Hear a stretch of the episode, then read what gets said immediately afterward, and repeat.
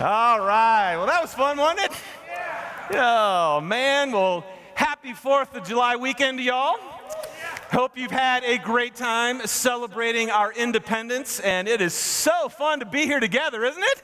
Man, I'm loving this. I love the vibe. I love the energy that was already in the room even before we started. So, living on a prayer, you guys, what does that mean? Well, you live on a prayer when you're hoping or desiring something and you don't see it happening unless there's some divine intervention. That's when you're living on a prayer. And I, I, think what a great this even this weekend, you know, 200 over 200 years ago, when our forefathers were fighting to give us our freedom, I bet there were many days they were living on a prayer. Just realizing unless God doesn't show up, man, this isn't going to happen. How many of you have found a season in your life when you were living on a prayer? Okay, it's what it is to be human. I, I yeah, when I hit 30 years old and I was still single. I started living on a prayer. It's like, come on, baby. Apparently, I can't get this done. So I need Jesus. And he showed up. Thank you. And then, you know, but then on more serious sides, when I got the call when I was 22 years old, um, uh, just a few weeks into my first job, that my mom had cancer and she had two months to two years to live. When you get a call like that, you start living on a prayer immediately because you want to see something happen. But if God doesn't intervene, you feel like it isn't going to happen. And I just want to tell you today, as we go through this message, I hope you realize by the end of the day, we, are, we have no idea actually how much we really are living on a prayer. Way more than we realize. So, y'all got things you want to see happen? I mean, you always, we always do. We always have things we want to see God do, and we want to see Him intervene. So, as we look at this passage and we read the New Testament, one of the things that's crazy is Paul prayed all the time because he wanted to see stuff happen. And what we're going to see as well is God wants to see things happen too. He does. He wants to see things happen for you. He wants to see things, man, I can't talk. He wants to see, I'm going to talk. Hmm? He does want to see things happen for those that you love. He wants to see things happen for K2. And what's interesting is once you start to see what God wants to see happen, then you begin to want those things too. And that's when they become first to you.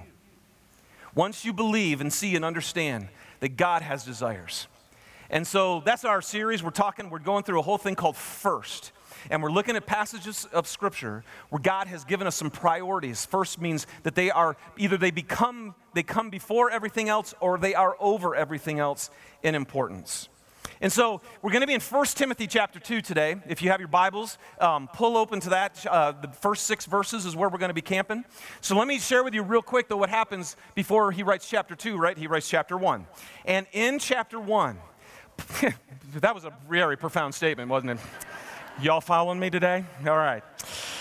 So, um, but in chapter one, one of the things Paul does is he reflects back on how he became a follower of Christ in the first place.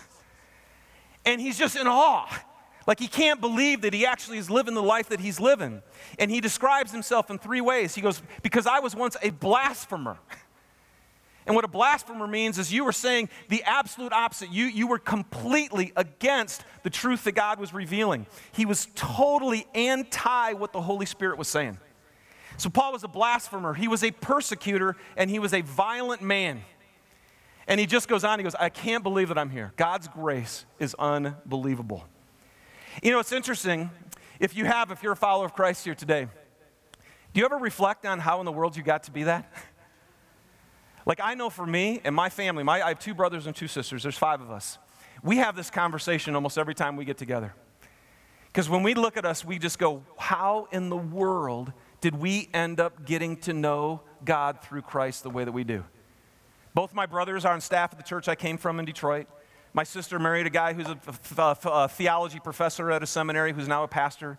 My younger sister's totally committed. I mean, and, and we just look at this and we go, this makes no sense. The only thing we've been able to come up with is you know what happened? See, because my mom grew up, uh, she was a, a farmer, uh, grew up on a farm, and one of my favorite things as a kid was hanging out with my uncles, man. There were lots of words I'd never heard anywhere else that I got to hear around my uncles. you know, smoking, having a great time, big burly guys. And that was what my, the, the home that my mom grew up in. Not a whole lot of Jesus going on there.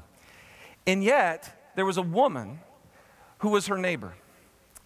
And she would stop by and she'd pick up my mom every day when she was a little girl. And she would take her to church.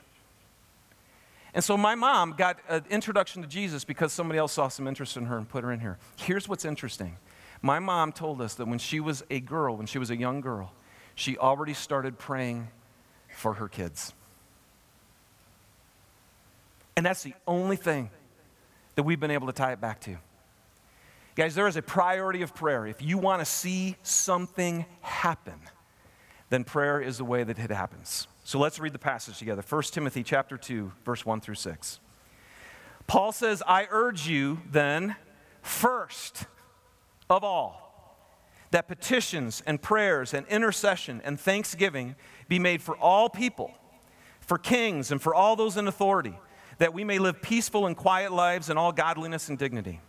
This is good and it pleases God our Savior, who wants all people to be saved and to come to a knowledge of the truth. For there is one God, and there is one mediator between God and mankind, the man Christ Jesus, who gave himself as a ransom for all people. This has now been witnessed to at the proper time. All right, let's pray, and then let's figure out this priority of prayer. Jesus, thank you for your word today. Thank you for a weekend to celebrate the freedom that we have the freedom to gather together, the freedom to worship you, the freedom the, that we celebrate, we're so grateful for. And God, today I, I, I know as well we're going to talk about that and I, I, in a much deeper, profound way. And so we just ask, I ask right now in the name of Jesus Christ, as we talk about pray, prayer, I pray in His name, that your power and your grace and your mercy and your love and your truth would reign supreme in here. Open our eyes, help us to see you, help us to know you, help us to walk out transformed, a little bit closer to you in Jesus' name. Amen. All right. So Paul urges us, right? So, first of all, you got an urging. It's like, this is really important to me. He says, first of all, over everything else, he goes, I want you to pray. So, why does he want us to do this? Why does he urge us to pray, first of all? And here's our, our points. Number one, it's because God wants all people to be saved. That's what the scripture says, right? In verse 3, he says, This is good and it pleases God our Savior, who wants all people to be saved and to come to the knowledge of the truth. So, what can we understand from this, this verse right here? The first thing that we need to understand, you guys, is all people need to be saved. All people do. God has desire for every person on this planet. But one of the things we got to understand is that we all actually need to be saved. Romans 3:23 puts it, puts it this way, all have sinned and we all fall short of the glory of God. And so, in sin is this, it's simply this, no person has the will or the heart to live in accordance with God at the center. We just don't. Every person has sinned. Every person has said no to God and gone their own way. In fact, the Old Testament prophecy put it this way We all, here's this word. You guys, do you guys notice when I read that when I read the scripture how many times it says all? in this? Back in the Old Testament, we all, like sheep, have gone astray. Each of us has turned to our own way. And so, from this, we just need to understand there's not a person on the planet who doesn't need to be saved. And here's what's cool though, and God wants who to be saved? Everybody. That's great news, right? For God so loved the world that he gave his one and only son, that whoever would believe in him would not perish but have eternal life. He loves the world. So God wants all people to save. And that and so here's what and here's what we need to see, right? So God wants to see something happen, doesn't he? God has desires in his heart and he wants to see all people saved. And so Paul says, so pray, man, because this is God's desire. Number 2. Jesus died for who? All the people. So here's the other thing we can understand is Jesus wants to see things happen. And so we get to verse uh, 5, and it says, For there is one God and one mediator between God and mankind, the man Christ Jesus, who gave himself as a ransom for all people. So every human being has gone astray. And what the Bible talks about, you guys, is that it says that we are actually captives. That there is a dominion of darkness, there's a, an authority of darkness, and every human being is under that authority. They're captive. He says the Bible tells us that we're slaves to sin, right? That there's something inside of us that just naturally causes us to move away from God. You all know that, right? because we all have that inside of us. So, what a ransom is, when this verse says that Jesus Christ gave himself as a ransom for all people, a ransom is the price that needed to be paid to free a slave or to redeem a prisoner of war. So, later, uh, when, when, we get to, ready to worship, we're going to sing a song where it talks about the fact that there's power in the name of Jesus to break every chain. And the greatest chain that Jesus Christ came to break was this chain that we have that causes our heart to be bound to say no to God for some reason. We just do naturally. And we talk about this all the time. No one has ever had to teach your kid to say no, they just do it naturally. No one has to train your kid. Hey, listen, really seriously, just say mine, mine. No, because kids go, mine and no, naturally. That is, but nothing changes, man. You're, I'm 49 years old, and I still have this chain, this, this thing that wants to try to lure me to say no to God and to say yes to myself. And here's the deal the price has been paid for all people, and this is so great, you guys. No one is excluded. Jesus Christ came, He broke the chain, He completely paid the ransom to set who free? all the people free. And so, this is why I love this. God wants all people to be saved and to come to the knowledge of the truth. Now, this is really important. So, God wants you. Jesus, when He came, what did He say? He said, I came to testify to the truth. You guys are of this world, you're temporary, you're finite in your understanding. He said, I am from another world. I am eternal. I'm the one who created everything. I'm the only one who actually knows what's true. I have come down here to testify to the truth. And God wants all people to be saved and to come to the knowledge of the truth. Now, what's interesting in this section here, there's some kind of exclusive wording and there's very inclusive wording. I think it's kind of exclusive when it says this there is how many gods? There is one God. And how many mediators? And there is one mediator between God and mankind, Jesus Christ. Now, here's what's interesting. We've been talking about this for the last month when we did our series through Matthew 18. Is Jesus, God made it very clear in, in Ephesians chapter 1 that he revealed the mystery of his will, which he purposed in Christ. And the mystery of God's will in Christ was to bring everything, was to unify everything under one head. You guys, and, and, and you guys know this, when everything comes together, when it's one, that's when we have words like harmony. and that's when we have words like peace. That's when things can get productive, when they all are in unity. When things aren't one, that's when it gets chaotic. And we can understand that. And here's the, here's the truth there can really only be unity. Unity can only happen if everything is revolving around one center.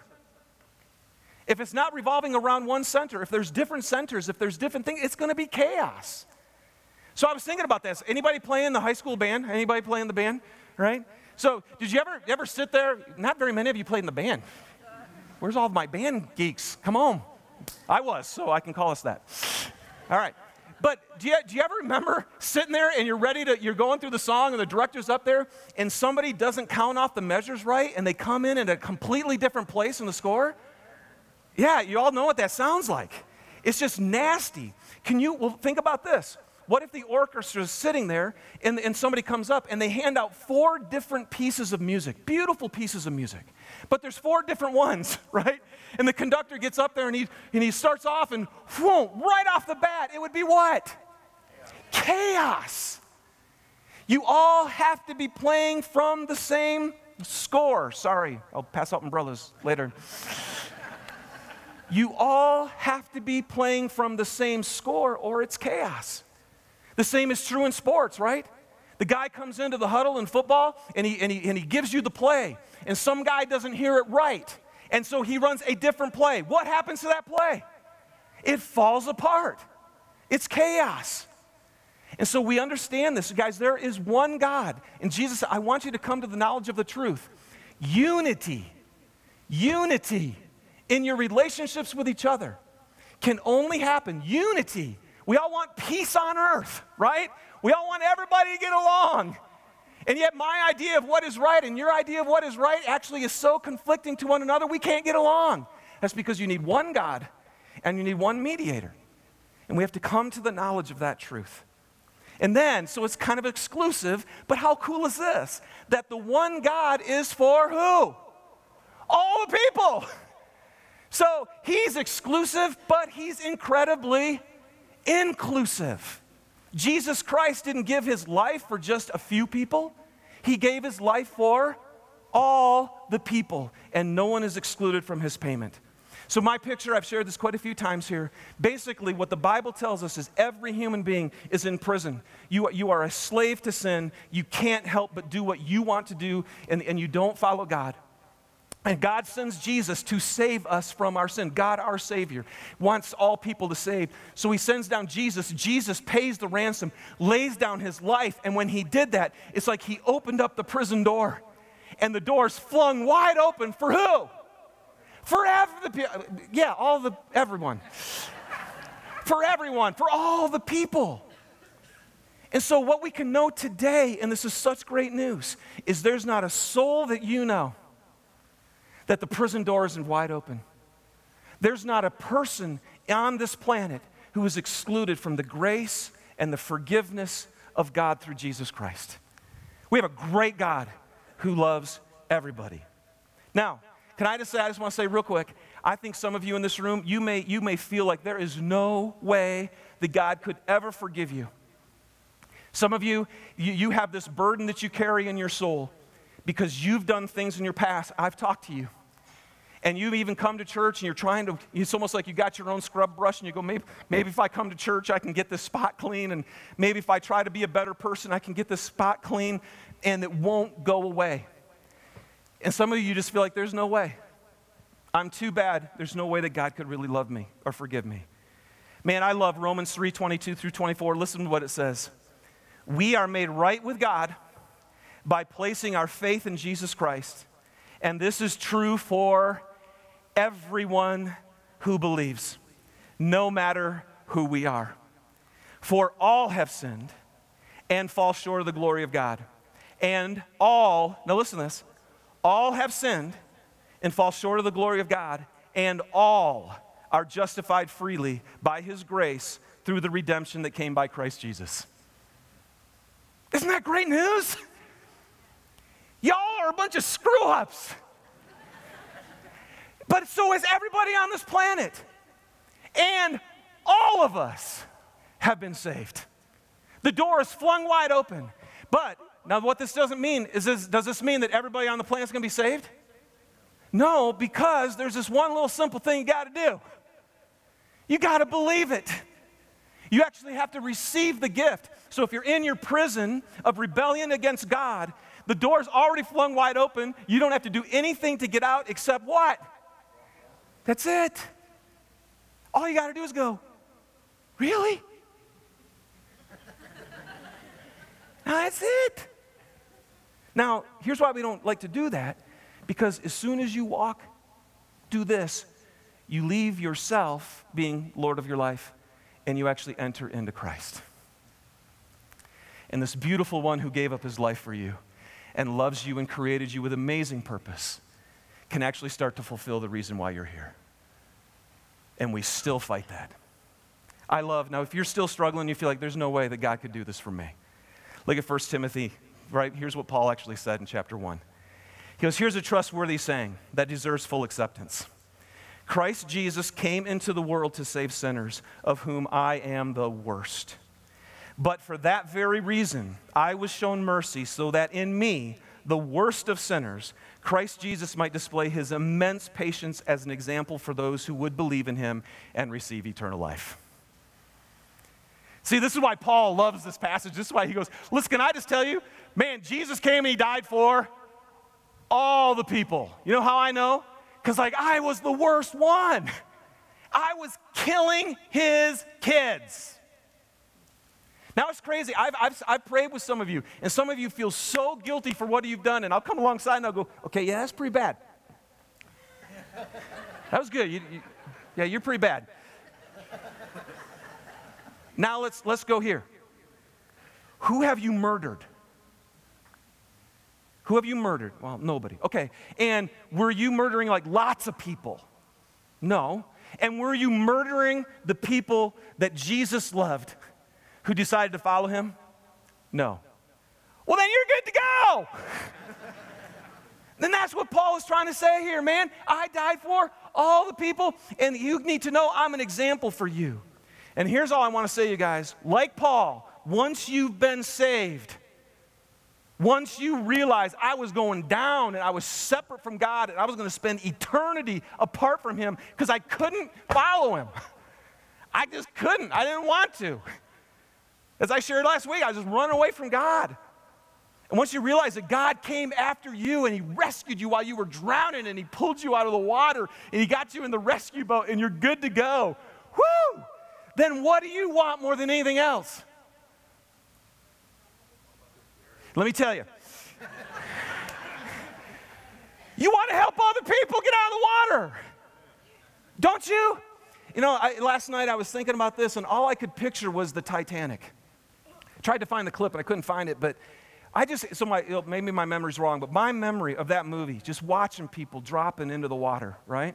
And then the whole problem with the Titanic was what? They didn't have enough rescue boats because this thing wasn't going to go down. Well, it went down. And I just want to tell you, the world's going to go down.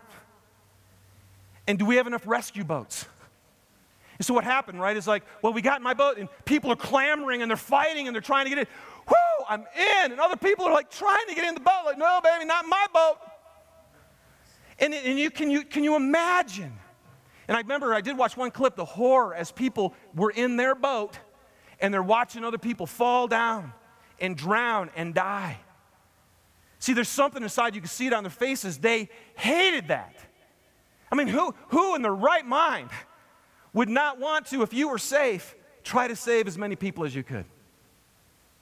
So, what happens and happened to Paul and why he wrote chapter one and why he wrote Timothy is he's like, I got to tell you, man, I was the worst and he saved me. And now I'm filled with the Spirit of God and I know him.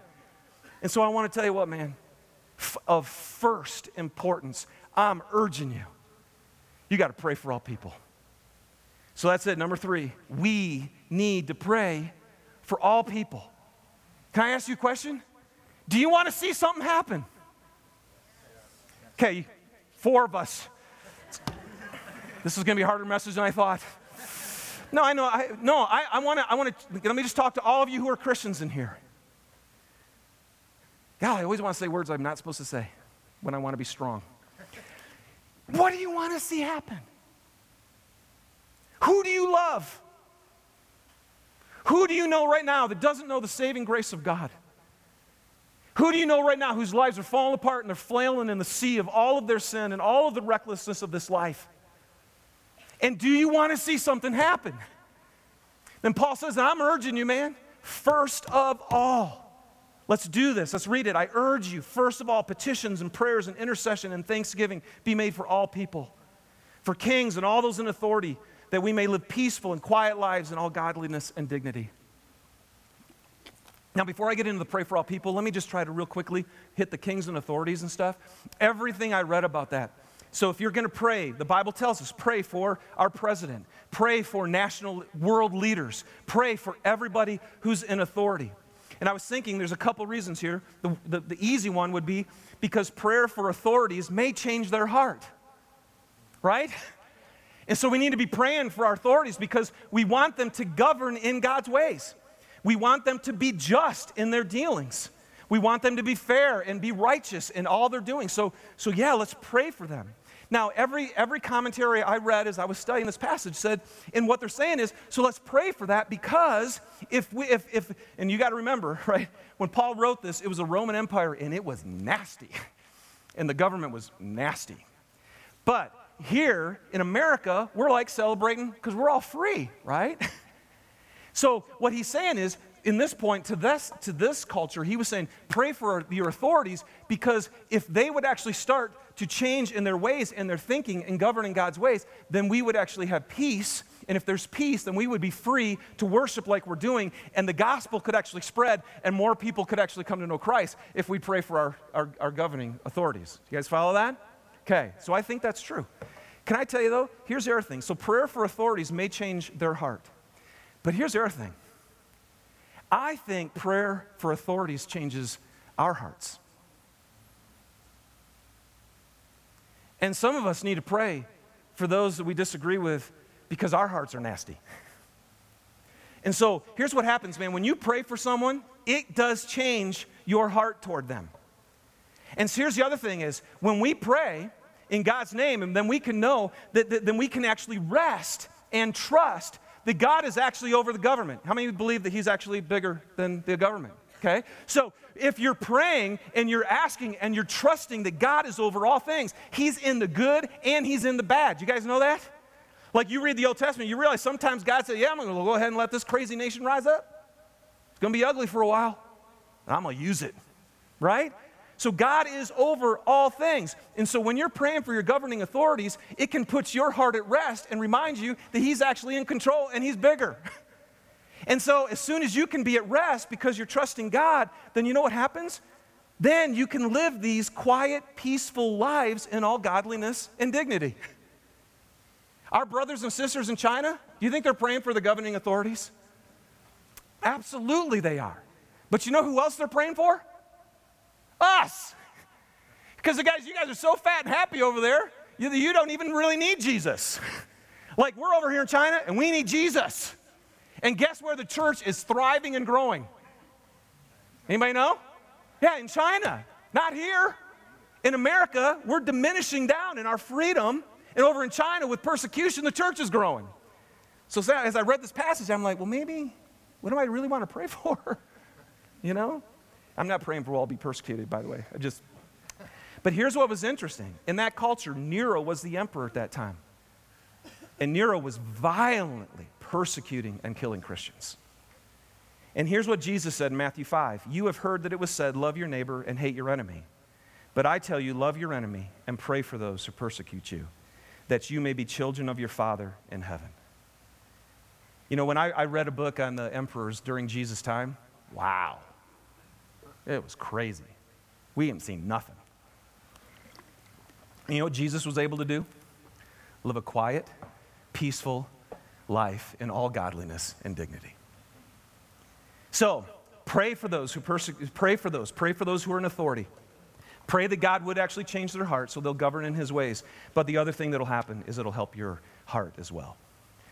Now, let me close with two things about prayer the priority of prayer. And these are things that God has really been teaching me way before I was even studying the, for this message. Here's the first one two very important lessons on prayer. Number one, we are chosen and appointed to pray. We are chosen. All of you right in this room, if you're a Christian, God chose you and He appointed you to pray. About three weeks ago, I was doing my own time with Jesus in the morning. And in my, in, as I began my prayer, I just said, Lord, I'm just going to open my heart up right now. And I'm asking that you would just meet, with, meet me with your spirit, unite my heart with your heart, so that I'll actually go and bear fruit for you today, fruit that will last. And as soon as I prayed that, I, I just thought, I'm going to go look at that verse. so here it is. Look at this John 15, 16. Jesus says this You did not choose me, but I chose you and appointed you to go so that you might go and bear fruit, fruit that will last, so that whatever you ask in my name, the Father will give you. So, all of us in this room, we were chosen by Jesus. If you're a Christian, you were chosen by Him, and He appointed us for you and me to go and bear fruit, fruit that will last. So, how, how do you bear fruit? Well, if you guys know, this is John 15. This is when Jesus was talking about the vine and the branches. And He literally says, I'm a vine and you guys are a branch if you remain in me, if you stay close to me, if you follow me, if you keep in step with the Spirit, if you do what I say, if you and I are like this, then guess what? He says, you will bear much fruit. And it's to my Father's glory that you bear much fruit. I, I, that's what I do. I, I produce stuff, and I want to do that in you. But then when I looked at this verse, so I've, as a pastor, I've taken that really seriously. I know, man, I didn't choose God. I didn't. I told you last week, I was running away from him, and he just ran faster. That's my testimony. But I know he chose me, and I know he chose me, and I know he created K2, the church, to be a place that bears fruit and fruit that will last. But I had never seen that I'm supposed to bear fruit that will last so that, why? So that whatever I, you ask in my name, the Father will give you. And so, man, this changes everything for me. We're chosen and appointed ultimately to pray. So, and here's the point like, if I'm walking in Christ and if I'm doing what He wants me to do, and if I'm experiencing the fullness of God, then He's like, then start asking for stuff in my name. And then the Father's going to give you whatever you ask. So, can I ask you again? Does anybody in here want to see something happen? Oh, that was much better. Thank you. so, how cool is this? If you and I want to see some fruit, and we want to see God do something in this valley, and we want to see Him do something in your friends and your neighbors, if you want to see Him do something in your own life and in your marriage and in your own heart, how cool is this, man? Then walk in the Spirit, stay connected to God, and start asking. We are chosen and appointed to prayer. I urge you, now I understand why Paul says, I urge you first, first to pray. Can I ask you a question? Is prayer the first thing off your checklist? I mean, I, you know, we were talking about this. It's crazy, isn't it? When, when do you finally get to praying? Yeah, when you're in trouble. You know, when you can't figure it out yourself, when you need God. And so, what's crazy, you guys, and then who do you pray for? Can I just ask you that? Like, who do you pray for? Do you understand, if you're a follower of Christ today, that God has chosen you and appointed you to pray for people? This is crazy stuff. So, the first lesson on prayer is you are chosen and appointed to prayer. Here's the second thing, last thing. All of our prayer must be done in the name of Jesus. Any actually effective prayer is done in the name of Jesus. That's why it says up here, right? so that whatever you ask in my name, the Father will give you. So, what does it mean to pray in the name of Jesus? I remember, I remember when I was a kid, I still have this memory. I was sitting at our, our, our dinner table, and my mom was doing the prayer for the meal, and she got done praying, and then she just went, Amen. And I remember I looked up and I go, That prayer ain't gonna work. she didn't say in Jesus' name. I mean, I, that's, what I thought. I thought you got to put the tag on the end. You know, if you don't put the tag on the end, it's just like, well, good luck, mom, on that one. All right? So, but here's, here's what we need to understand names for us today aren't re- usually that important. Names for us are simply a convenient label to distinguish one person from another. Hi, right? There's Steve, Steve, that's Steve, and we know Steve because Steve and I'm Dave, and we're different. Okay. In antiquity, in history, the name stood, it was so much more important. The name actually stood for the whole personality. In the name, if you said in the name, then it was an extension of that person's actual being. In the name means the very nature of who that person is. So, when you pray in the name of Jesus, what you're doing is you're praying in accordance with all that Jesus is. You're praying in accordance with his nature. Man, I pray in the name of Jesus. That means all that Christ is and all that he does somehow moves in my prayer. Jesus Christ, the Bible says, this is why this is so beautiful, man. He didn't just die, he rose again, and he is sitting right now at the right hand of the Father, which is the place of all authority, doing what? Interceding for us. So, literally, when I'm connected and I'm in the vine and I'm walking in the Spirit and I've received Christ, and the Bible says Jesus is in me, when I'm walking that way and then I pray in the name of Christ, in the supernatural way, all that Jesus is and all that Jesus does can come through my prayer. It's done in His name. So, another way you put that is I pray in accordance with His will. My daughter's over here, my two daughters over here. I was just thinking this morning, sorry guys. Mariah said, please, if you're ever going to talk about me, tell me first. I forgot to tell you. I'm telling you right now, all right? No, but I, I was just thinking, like this, I was thinking about my kids. My kids just need to learn this, right? Like sometimes just ask for everything in my name, is kind of what I want to say. It's like when it's eight o'clock in the morning and you haven't had any breakfast and you ask if you can have Coke. What's the answer? What's the answer, guys? No. See, you know that, right? Why? Because that's not in my nature to give you Coke, right? It's summer break. What do they want to do? They want to stay up late every night. Every night. And they ask, and my answer is no, because you know what you're going to be like tomorrow. And so we're not going down that road. See, when we ask stuff that's not in Jesus' nature, we, and then we actually want Him to answer those prayers, He's going, No. If I love you, I'd never answer that prayer.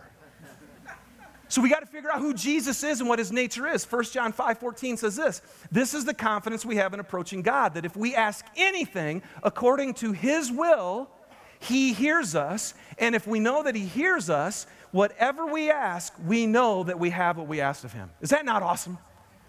So, what we got to figure out then is what is his will? What is the nature of Christ and make sure that we're praying in that way. But can I just tell you, it is hard to pray, Your kingdom come, Your will be done. Because all of us have plans that we want for our life. But this is what it's all about. And I want to tell you, this is why abiding in the vine precedes praying in His name. We will never actually pray in His name if we're not walking with God.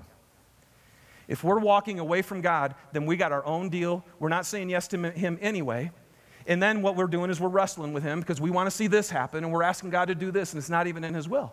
So you actually have to abide in the vine first. That's why he said, I chose you and appointed you so that you would bear much fruit by staying in this with me. And then when you ask stuff in my name, because now you're asking in my nature, because I'm changing you to be like me, now you're asking for the stuff that I really care about. And somehow supernaturally, which is crazy to me, because I don't always get this prayer thing, but God is saying, when you pray in my name in accordance with my will, stuff happens.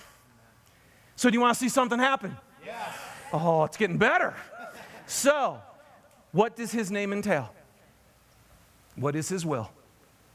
I'm telling you guys, this is where you have to know the scriptures. You have to know the scriptures. You got to let Jesus reveal to you who he is and what his will is. Because so much of the time we think our own will is like his, and it's so different. Oh, the kingdom of God is so completely different. So you got to be in there and you have to understand what it is. The other thing you have to do, so number one, how do you, how do you find out what his will is? Number one is you got to be in the scripture. Number two, I ask the Holy Spirit to help me pray. Help me pray. If I'm going to pray for somebody, I'm like, God, you know what's going on in that person's life. Help me pray because I want to pray the right thing for them. Because sometimes people ask me, well, will you really pray for this? And I'm like, something in my spirit will go, I don't know if I really should pray for that right? I got to pray the right thing. I want to pray God's will. I want, I want you to come to know Him. And here's what's interesting pray in His name. Well, what does His name mean? Do you know what Jesus means? God saves. And what does God want all people to be? Saved. Pray in the name of Jesus. In His name and His nature is He came to save, He came to seek and to save. And so when I think about that, you guys, all of our prayers need to be in accord with true and complete salvation. Here's how you can know if you're praying in God's will, in His name for somebody. You are always praying that something that will cause them to move one step away from sin. Right? Because He came to save us from our sin. So, man, pray for people to get away from stuff that's not in accordance with God. And you can know that's what? That's God's will for that person. and then you can know He's hearing that. But Jesus didn't just save us to save us from our sin. What else did he do when he saved us? He reconciled us to God. He brought us to God. So the other thing you can pray for is not just that they'll save, be saved from sin and stop doing stuff they shouldn't be doing. We can also pray for each other anything that leads that person closer to God. That's in the name of Jesus. You can know that Jesus says, I want to save you. And if you pray in the name of Jesus, I want you to know God. So I'm going to pray that you'll go away from things that are apart from God, and I'm going to pray you'll join in things that are going towards God. And this is why, you guys, we have to be so careful about our American dream prayers. Because I tell you what, man, almost probably, I don't even know what the percentage is. We pray for a whole lot of junk that is not God's will. You guys know that? And what we want God to do for us is actually stuff that causes us to go farther away from Him. God, I just want some more money so I can be even more independent of you. right? God, I just want a bigger house and I want to have nicer thing. Can I get a better job? Because then I'll be so comfortable, I won't even need you. You guys see how he might not answer your prayers? Do you see? We got to be careful about that. Now, at the same time, the, all of your heart can be right in these things. I'm not, I'm just saying we have to be careful because the kingdom of God is going to, what God's going to answer is anything that's going to keep you closer to Him. And He's not going to answer things that are going to draw you away from Him. And I think part of the reason, half the time, we just don't even know what those things are. But here's what I do know today God wants all people to be saved. Jesus died for all people. And so we're supposed to pray for all people. So here's our application. First of all, I, I just want to tell you the last three weeks of my life have been completely different. When, God, when I read John 15, 16 and sat down with that, you can ask my wife, my life's, my life's, I can't be the same anymore. See, this is what happens when you run into God, right? When you run into His Word and He tells you, first of all, I'm urging you to pray. My prayer for you this morning is that all of you in this room would take this seriously and start praying. Anybody in here going to start praying? Okay? Any of you going to say, man, I want to see some stuff happen? Then I'm going to go to the throne of God and I'm going to ask for His grace and His mercy on behalf of my own life and on behalf of people and for those that I don't know. One guy said this the progress of the gospel in the world is dependent on the prayers of God's people in the church. You were chosen and appointed to pray. And number two, walk in accordance. Here's your other application stay tight with Jesus. Stay connected to the vine so that your heart be actually becomes like his, so that your desires are just like his desires. And then you'll actually pray in his name. And you'll pray in accordance with his will, and then God's stuff will get done. So, guess what we're going to do? We're going to pray. Y'all ready? So, band, you guys come on up. Before we do, we have a couple really important things I want to pray for together corporately as a church today. But before we do, I just want to, I, I just want to get our hearts ready for this. Because here's the other thing Jesus means God saves. Do you know what Christ means? Christ means the anointed one, the Messiah. He's the one with all the authority. So when you pray in the name of Jesus, one of the things you can know is if Jesus actually comes in, Jesus Christ is the one who saves with all authority. And so when you pray in His name and His life actually moves through your prayers, then we can know it's like, okay, the one who's going to help people get away from stuff that's not, not of God, and the one who's going to draw people closer to God is the one who has, actually has the authority because he's the Messiah over everything in heaven and earth. He's seated at the right hand of God. That means there's all power and all authorities in Christ.